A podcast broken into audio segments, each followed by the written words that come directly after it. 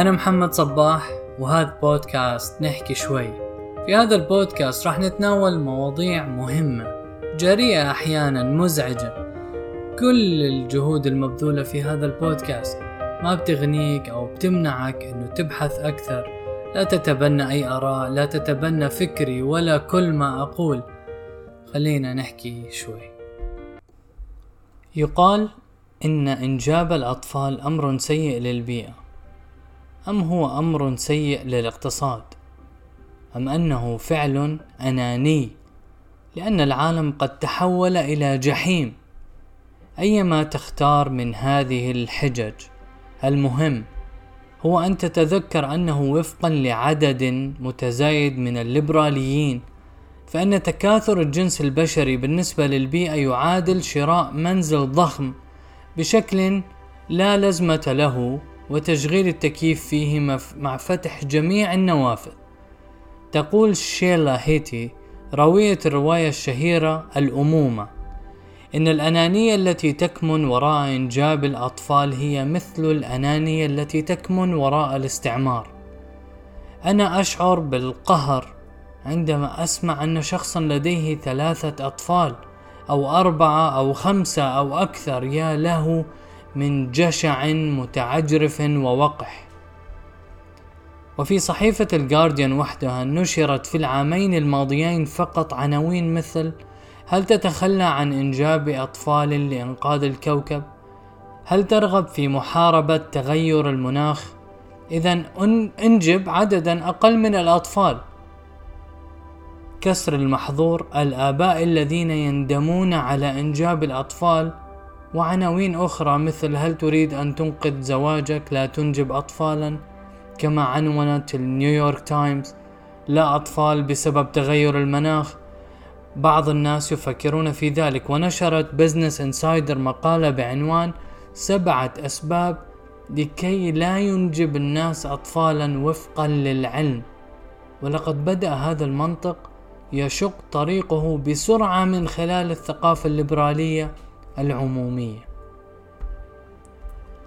من الصعب عدم تلقي الرسالة من وراء هذه المزاعم ومع ذلك يبدو أن لا أحد يصغي إليها. فوفقا لدراسة حديثة أجراها مركز مكافحة الأمراض والوقاية في الولايات المتحدة فإن الفجوة بين عدد الأطفال الذين ترغب النساء الأمريكيات في إنجابهم والعدد الذي سوف ينجبنه, ينجبنه على الأرجح قد ارتفع إلى أعلى مستوى خلال أربعين عاما إذ إن عدد النساء اللواتي يردن طفلا في المستقبل قد زاد اضطرادا منذ عام 2002 مع ذلك فإن المجموعة العمرية الوحيدة التي شهدت زيادة طفيفة في معدلات الخصوبة هي النساء اللواتي يبلغن من العمر 40 إلى 44 عاما. تقول صحيفة نيويورك تايمز إن الأمريكيين يحسنون أو يحسنون من قدرتهم على تجنب الحمل الغير المرغوب فيه بشكل أسرع بكثير مما يحسنون قدرتهم على تحقيق الحمل المرغوب فيه.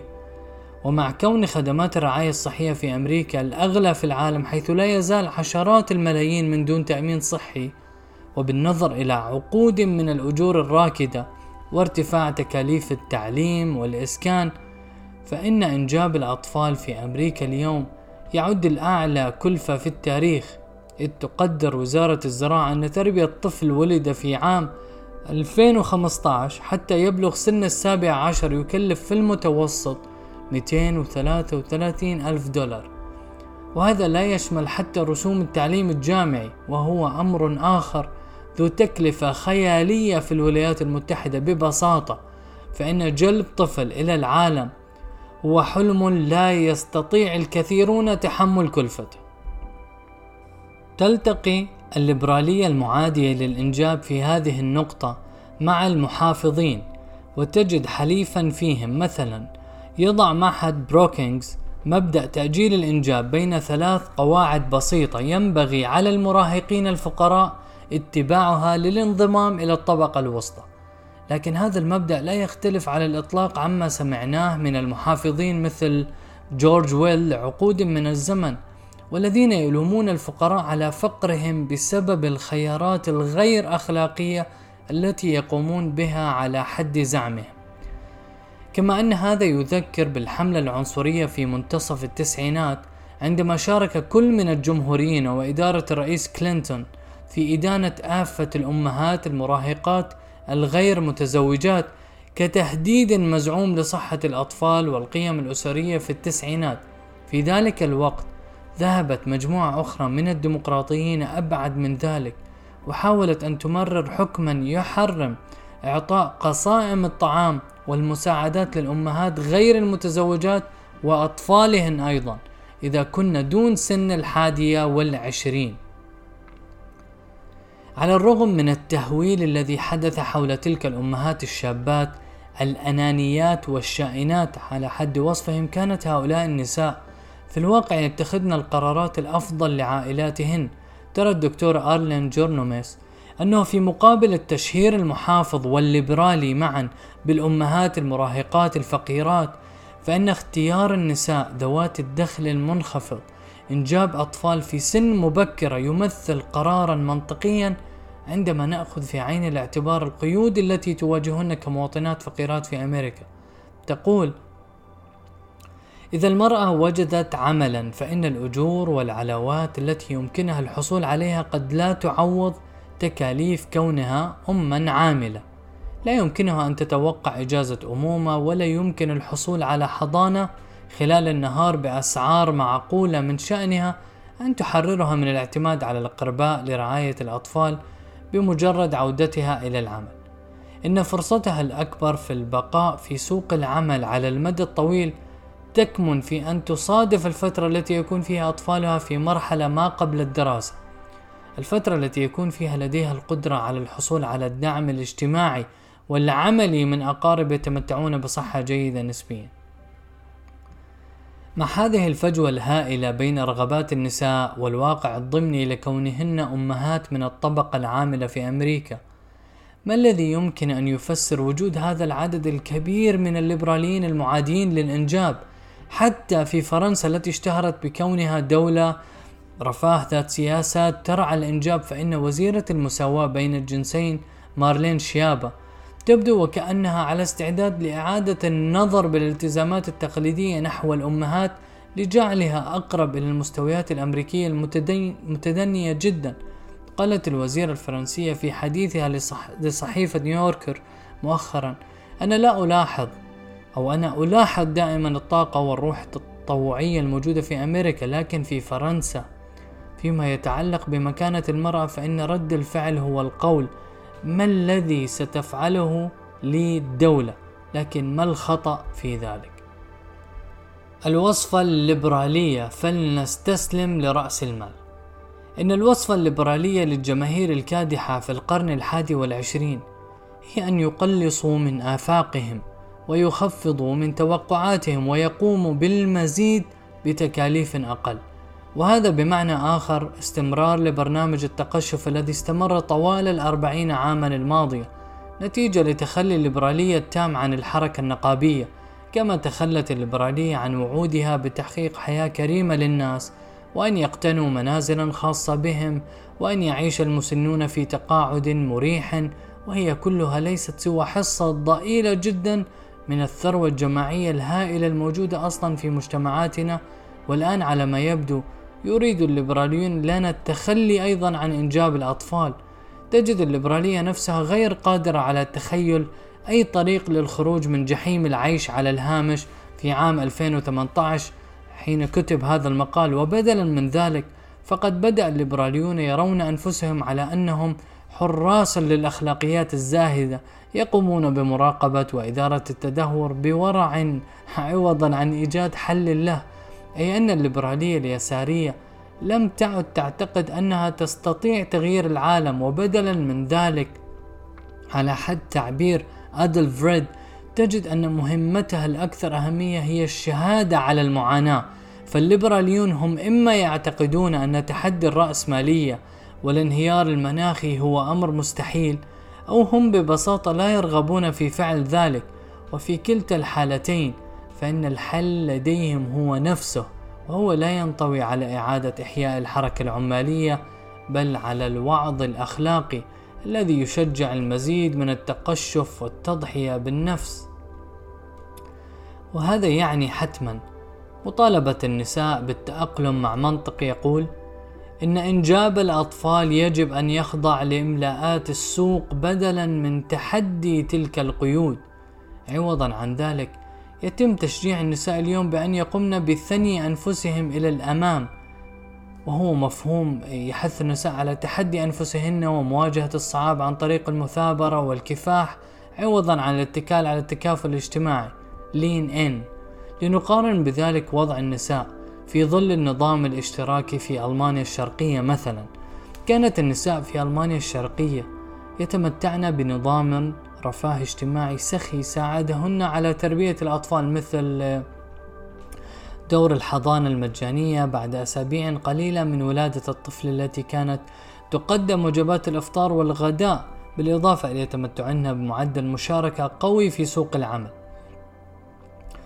تم تشريع الإجهاض في عام 1972 قبل سنوات من تشريعه في ألمانيا الغربية وبالنسبة للنساء في الشرق كان الطلاق أيضا سريعا وسهلا ولا يكلف شيء كما أنهن كن أكثر شعورا بالثقة في مظهرهن الجسدي وكان لديهن معدلات أعلى من الرضا الجنسي مقارنة بنظار بنظائرهن في الغرب وعلى الرغم من الطبيعة الاستبدادية لنظام ألمانيا الشرقية فإن القدرة على إنجاب الأطفال في تلك الدولة لم تكن تعتمد على وجود الأسرة النووية.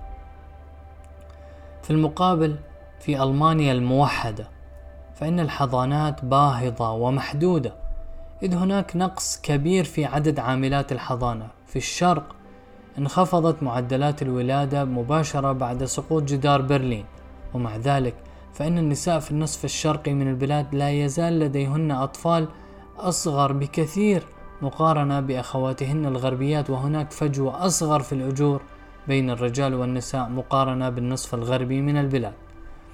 حيث هذه الفجوة تماثل في حجمها تلك الموجودة في الولايات المتحدة اليوم فإن الدول الوحيدة التي تقترب من التزام ألمانيا الشرقية بمنح المرأة هذا النوع من الحرية هي الدول التي حققت فيها الطبقات العاملة المنظمة انتصارات ضد الضغوط الرأسمالية. مثلا النساء الهولنديات على عكس النساء الأمريكيات اللواتي يتحدين أنفسهن هن الأسعد في العالم.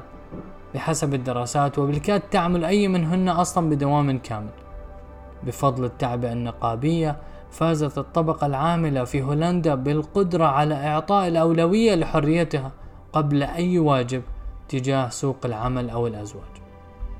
هنا إذا تكمل جذور المعاداة الليبرالية للإنجاب أي منطق رأس المال على الرغم من أن الرأسمالية تحتاج إلى عمال مستهلكين جدد فإنها لا ترغب في دفع تكاليف تربيتهم. بل تريد التخلص من هذه التكاليف لتضعها على عاتق الفرد والأسرة.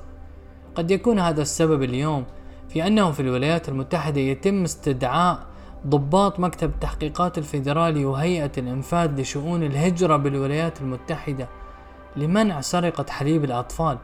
أي أن الحكومة الأمريكية تفضل حماية حليب الأطفال بقوة السلاح في محلات البقالة على أن يتم توزيعه مجانا. وبدلا من القيام بتقديم المساعدات الاجتماعية لتربية الأطفال تقوم الحكومة والشرطة الأمريكية بمطاردة الآباء لاستيفاء الأموال من أجل رعاية الأطفال. من وجهة النظر هذه إنه من الأفضل إجبار الأسرة النووية على البقاء معا على أن تقدم الدولة بشكل جماعي خدمات رعاية الأطفال والتعليم والرعاية الصحية للآباء وأطفالهم أي أن الزواج الإكراهي؟ قد أصبح سياسة عامة للبلاد. لقد انتقلنا من وجهة نظر المحافظين في مرحلة ما بعد الحرب العالمية عن المرأة كمعامل أو كمعامل طيعة لإنتاج الأطفال. إلى وعظهن بأنه ينبغي عليهن تأجيل الحمل لأطول فترة ممكنة وربما إلى الأبد للانطلاق في مسيرتهن المهنية. وفي حين يتقدم الطب الإنجابي حاليا بخطوات هائلة فإن الإخصاب في المختبر والأدوية التي تعزز الإباضة وتخزين البيض والتلقيح الاصطناعي تعد كلها عمليات باهظة التكلفة. وبدون نظام رعاية صحية مجاني للجميع فإن هذه التطورات العلمية تظل محصورة بالأثرياء فإن مطالبة النساء بالانتظار لإنجاب أطفال إلى أن يصبح لديهن حياة مهنية ناجحة وأن يدخرن ما يكفي من النقود هو مرآة لوجهة النظر التي كانت تجبر النساء على البقاء في المنزل وصنع الأطفال لأزواجهن. فكلتا النظرتين تطلبان من النساء عدم الاستماع إلى رغباتهن بل إلى رغبة السوق والبيئة والنظام الأبوي أو النظام الذكوري على حد قول الكاتب أو حتى تيارات ملتوية من الحركة النسوية المزعومة. من المهم بالنسبة لنا نحن في الطبقات المهنية أن نتذكر أنه بالنسبة للغالبية العظمى من العاملين فإن سوق العمل ليس مكانا مناسبا لتحقيق الذات. ولن يكون كذلك أبدا. بدلا من ذلك إنها حلبة مصارعة قاسية حيث تضطر إلى التضحية على الأقل بثلث عمرك من أجل البقاء في عام 2018 مثلا. أصبح الشعار أعمل ما تحب بعيد المنال للجميع باستثناء الأثرياء. لن تفهم الطبقات المهنية أبدا إن كانوا من المحافظين الذين يعيرون الأمهات غير المتزوجات أو إن كانوا من الليبراليين الذين يطالبون بتأجيل الأمومة حتى تتمكن المرأة أو النساء من تحمل نفقات الإنجاب كما أن تربية الأطفال تجلب السعادة لأولئك الذين ليس لديهم أي أوهام بأن الرأسمالية هي مصدر للسعادة والرضا. كيف يمكننا أن نحقق ما نرمي إليه من تطبيق سياسات تقوم بمشاركة كلفة إنجاب الأطفال بالمجتمع. إذا كان الكثير من الليبراليين يرون الرغبة في إنجاب الأطفال كشيء يشبه ابتياع شاليه في لاس فيغاس أي كاستثمار مكلف وأحمق ومغرور لكن عوضا من ترديد الإدعاءات حول هذه السياسة الفادحة والمسيئة علينا أن نطالب بأن يتوقف رأس المال عن تفادي تحمل تكاليف الإنجاب ورميها على أكتاف الطبقة العاملة وبأن يتم جعلها مسؤولية جماعية بدلا من ذلك من خلال توفير صناديق مستلزمات الأطفال برامج رعاية صحية مجانا والتي لا تغطي فقط الرعاية الإنجابية ورعاية الأطفال ولكن أيضا تجعل الإخصاب في المختبر حقا للجميع وليس ترفا كما يجب تطوير برنامج لتوظيف وتدريب المئات من الآلاف للعمل في حضانات أطفال عالية لكن الطريقة الوحيدة التي سنحصل من خلالها على أي شيء هي من ذلك هو إحياء الحركة العمالية. وليس نشر الأفكار المخيفة والعنصرية حتما حول تحديد النسل. لماذا لا يجب أن تكون النساء قادرات على إنجاب طفل عندما يكن في عقد العشرين من العمر؟ ثم التمتع بالحرية للشروع في الحصول على حياة مهنية. لماذا لا يمكن لأم يافعة في السن الذهاب إلى الجامعة وأن تترك طفلها بأمان في رعاية الدولة؟ لماذا يجب عليها أن تجد أو تحتفظ برجل فقط من أجل الحصول على معيل لأطفالها؟ إن الحرية الحقيقية للمرأة تعني القدرة على الابتعاد عن الاختيار الخاطئ بين إنجاب الأطفال والتعليم أو الحياة المهنية. لكن حاليا فقط الأثرياء يمكنهم أن يحققوا كل هذه الأشياء معا وهذا شيء غير عادل. نقلت هذا التقرير أو هذا المقال عن موقع الميدان اللي هو بالأصل مترجم عن جاكوبين ولا يعبر طبعا عن فكري كشخص مسلم لكن أحاول هنا أن أبين وجهة نظر الليبرالي حول الإنجاب والمرأة والمحافظ أيضا وكيف أنهم يسيسوا أي قضية أي قيمة مثل الإنجاب على حسب معايير السوق أو على حسب مصالحهم. سلام.